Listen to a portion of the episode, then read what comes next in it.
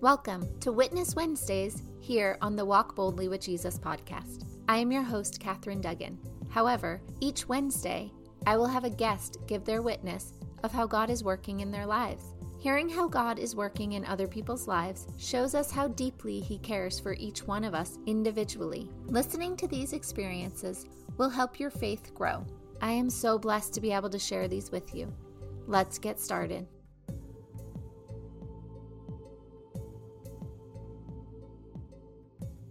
Our guest speaker today is a friend of mine named Jeremy. I first met Jeremy through his wife, Christiane. We had a mutual friend, and when Tony and I were moving to Germany, our friend put us in contact, as Christiane and Jeremy had moved to Germany a few months earlier. It was great to meet someone so soon after getting there. I love that about the military. Everyone helps everyone, and someone you know at this base probably knows someone at the new base you're moving to. Jeremy is going to give his witness about how he struggled with loss and what happened when he turned to God and told him, I can't do this. You need to do it for me. Jeremy also talks about something I think many of us struggle with, something I talk about often. He talks about his struggle to accept that he already has God's love. He doesn't have to earn it. It is an amazing witness, and I can't wait to share it with you. Take it away, Jeremy. Hello, everyone. I wanted to start out by thanking so many of you, if you're listening, who have shared your story and your testimony of what God has done in your life, in and through you, and how He has just shown up for you in times when you most needed Him. That's been a great encouragement to me and encouragement to many, and hopefully this story will be an encouragement to you. First, I'd like to start with uh, something that Corrie ten Boom used to talk about in all her speeches. She was one of the uh, ladies who um, ran the hiding place during World War II. They hid Jews, maybe saved as many as 800 Jews, people think, from concentration camps. And at one point, she was betrayed, their family was betrayed, and they went to prison and concentration camps, and her dad and her sister were both killed in those camps while she was working to save the Jews.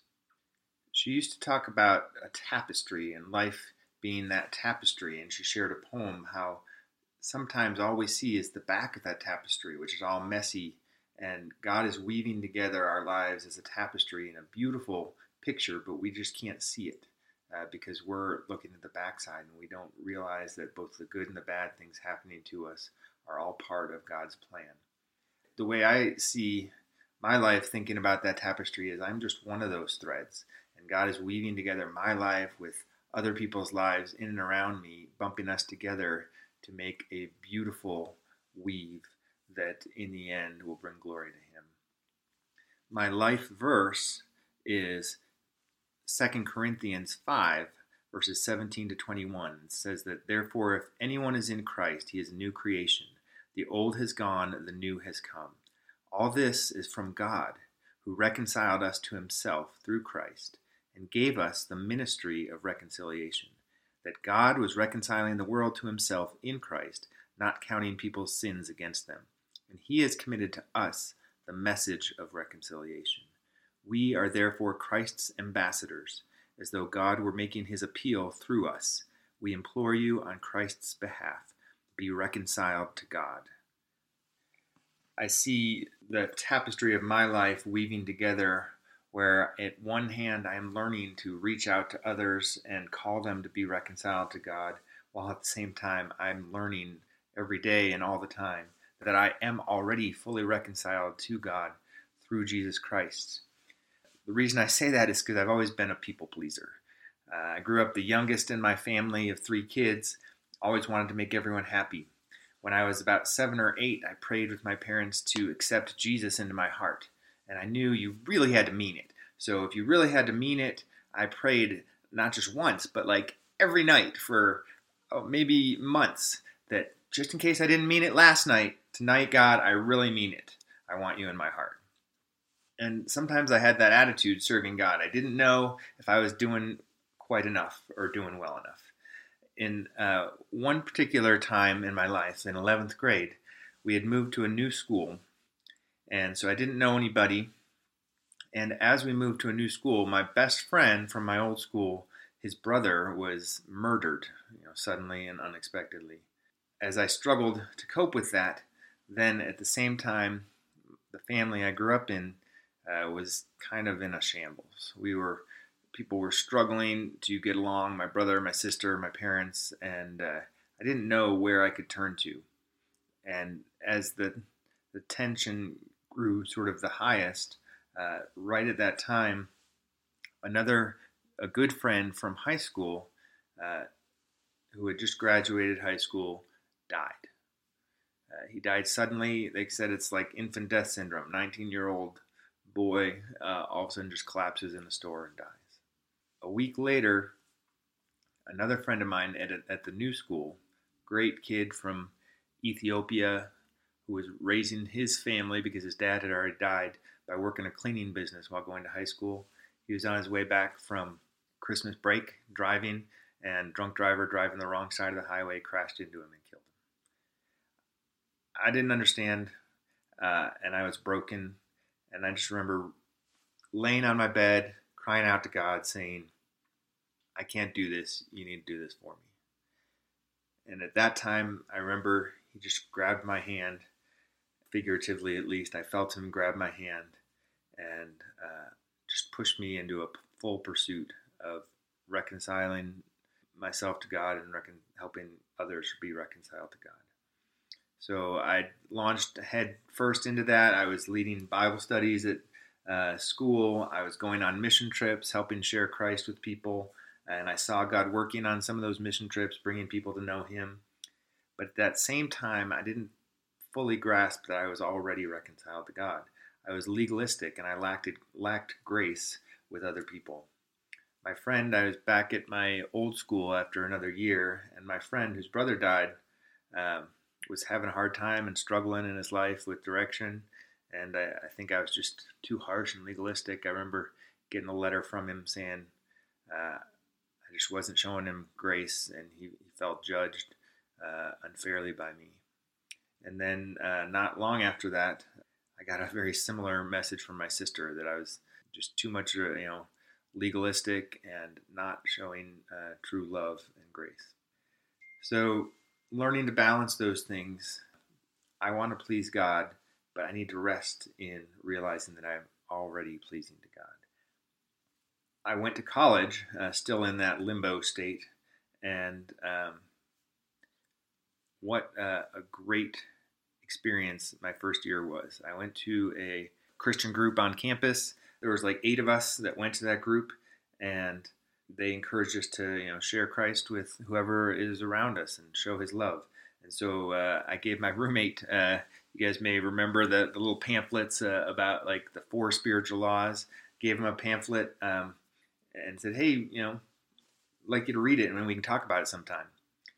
And then uh, a week later or so, I was uh, praying, and he was in bed.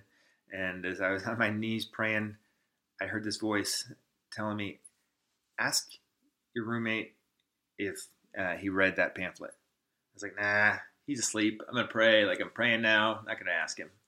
And it was like God said to me, no, you can't keep praying. You need to ask him. And so I was like, hey, bro, you awake? He's like, yeah. I was like, did you read that pamphlet I gave you? He's like, yeah. I was like, what do you think of it? He's like, I liked it. I said, well, would you want to become a Christian? He said, yeah I was like, well, is there anything stopping you from praying right now? He's like, nope. I couldn't believe it. I was like, God, wow. And so I went through again, like what it means to follow Jesus and uh, what it means to be a believer. And I was like, so you still want to pray? And he's like, yep.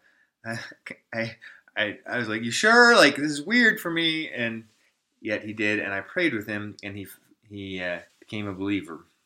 Uh, then you know not long after that another person in this um, uh, on the dorm just uh, came to uh, know know Jesus after I had shared it with him and I brought him to the group and uh, he too you know was following Jesus and then um, another person who I every week would ask hey do you want to come to the Bible study do you want to come to the Bible study uh, never came he was never he was too busy too much work going on you know too much schoolwork and so he never came. But the next year, after that summer, he came to me. He's like, Hey, Jeremy, you wouldn't believe it. I went to church with my brother over the summer and I accepted Jesus. And it just reminds me of those threads. I was one thread bumping into his life, and his brother was another thread. Who his brother had recently come to know Jesus, and together, uh, God was weaving us in such a way that uh, my friend could be reconciled to God. So, with all these things, that group went from eight people in two, three years. Other people, you know, seeing God work and praying. We prayed every night uh, for uh, for people together, and that group went from about eight people to over 225 folks. So it was amazing to see God work. At the same time, I uh, I was still holding on to that legalistic side. Uh, I fasted for long periods of times, and at times I was lacking in grace with other Christians, you know, trying to whip them into shape like you need to be obeying all these laws if you want to become a good Christian. And that's when my senior year I met my wife. And my lovely wife, um, we almost didn't happen as a couple. We sometimes say, you know, we, we uh, didn't like each other, didn't like each other, and then we got married and now we love each other. Uh, because uh, as I was seeking perfection and a judgmental attitude, I was looking for every little thing had to be perfect in our relationship and who she was in order for it to be like the relationship God wanted us to have. Well, thankfully, despite my uh, judgmental attitude, we were uh, we did get married, and now 23 years later, I've seen how her thread has uh, helped shape my life to help me realize that I am indeed already loved by God and reconciled to Him and can help reconcile others better now. I spent uh, over 20 years in the military and uh, after college, and in the military is where I realized that you have to share Christ in the way that you can share Christ at the time and the place. I wasn't allowed to speak about him all the time, but actions are often primary, and you need to earn people's respect in the military and many places before they'll listen to you. And uh, my wife, who's a fabulous listener uh, and an encourager and just loves people, showed me that there's more than one way to share the message. You don't have to just, you know, knock on a door and share the message of Christ with someone you hardly know. There are many ways to share the love of Christ. In that time, as I learned to balance being reconciled to God and helping others reconcile with God, I learned that actions speak louder than words at times. So there's a Casting Crowns song called Love You with the Truth, uh, whose words speak to me. It says, When we love, we earn the right to speak the truth. And when we speak the truth, we show the world we truly love. So as I learn that I am loved by God, I can love others. And when I love them, part of loving them is speaking the truth to them. So the story of my life is really how God has reconciled me to Him, and now I can reach out and help others to be reconciled to God. I'm a high school teacher now, and you know, teen kids can just see through any crap. So if you uh, aren't genuine, then they see through that and they don't respect you. But if you're genuine and you love them, then they may listen to you more than they're listening to parents or others, as long as they know that you love them. So I'd encourage you to as you are reconciled to God, to reach out to others to help them to be reconciled to God. Have a great day. Thank you so much for sharing your story. I loved how you talked about your struggle with accepting that you are already reconciled with God, especially when you said you weren't sure if you were doing enough or if you were doing well enough. I think many of us struggle with this. I know I do. I want to do things perfectly. I want to make sure I'm doing enough. I know in my heart I am already wholly and completely loved by God. And yet my actions show I feel as though I need to earn His love. Like in that movie Annie, when she feels she has to earn her keep to live with Daddy Warbucks. God doesn't need us to do anything, He just wants us to be with Him. Thank you again for sharing and for being so open and honest about your journey. Come back anytime. We have all seen God working in our lives. However, we might not all be aware it is God working in our lives. This is why it's so important we start talking about it more. The more we share our experience, the more people will understand how God works and how much He truly loves us. If you would be willing to share any experience you've had of how God has worked or is working in your life, please email me at Catherine at findingtruenorthcoaching.com. And that's C A T H E R I N E at findingtruenorthcoaching.com. Or just click on the link below. It won't take up much of your time, and your story could be just the story that someone needs to hear today. Prayerfully consider sharing. Everyone has a story, and the world needs to hear them.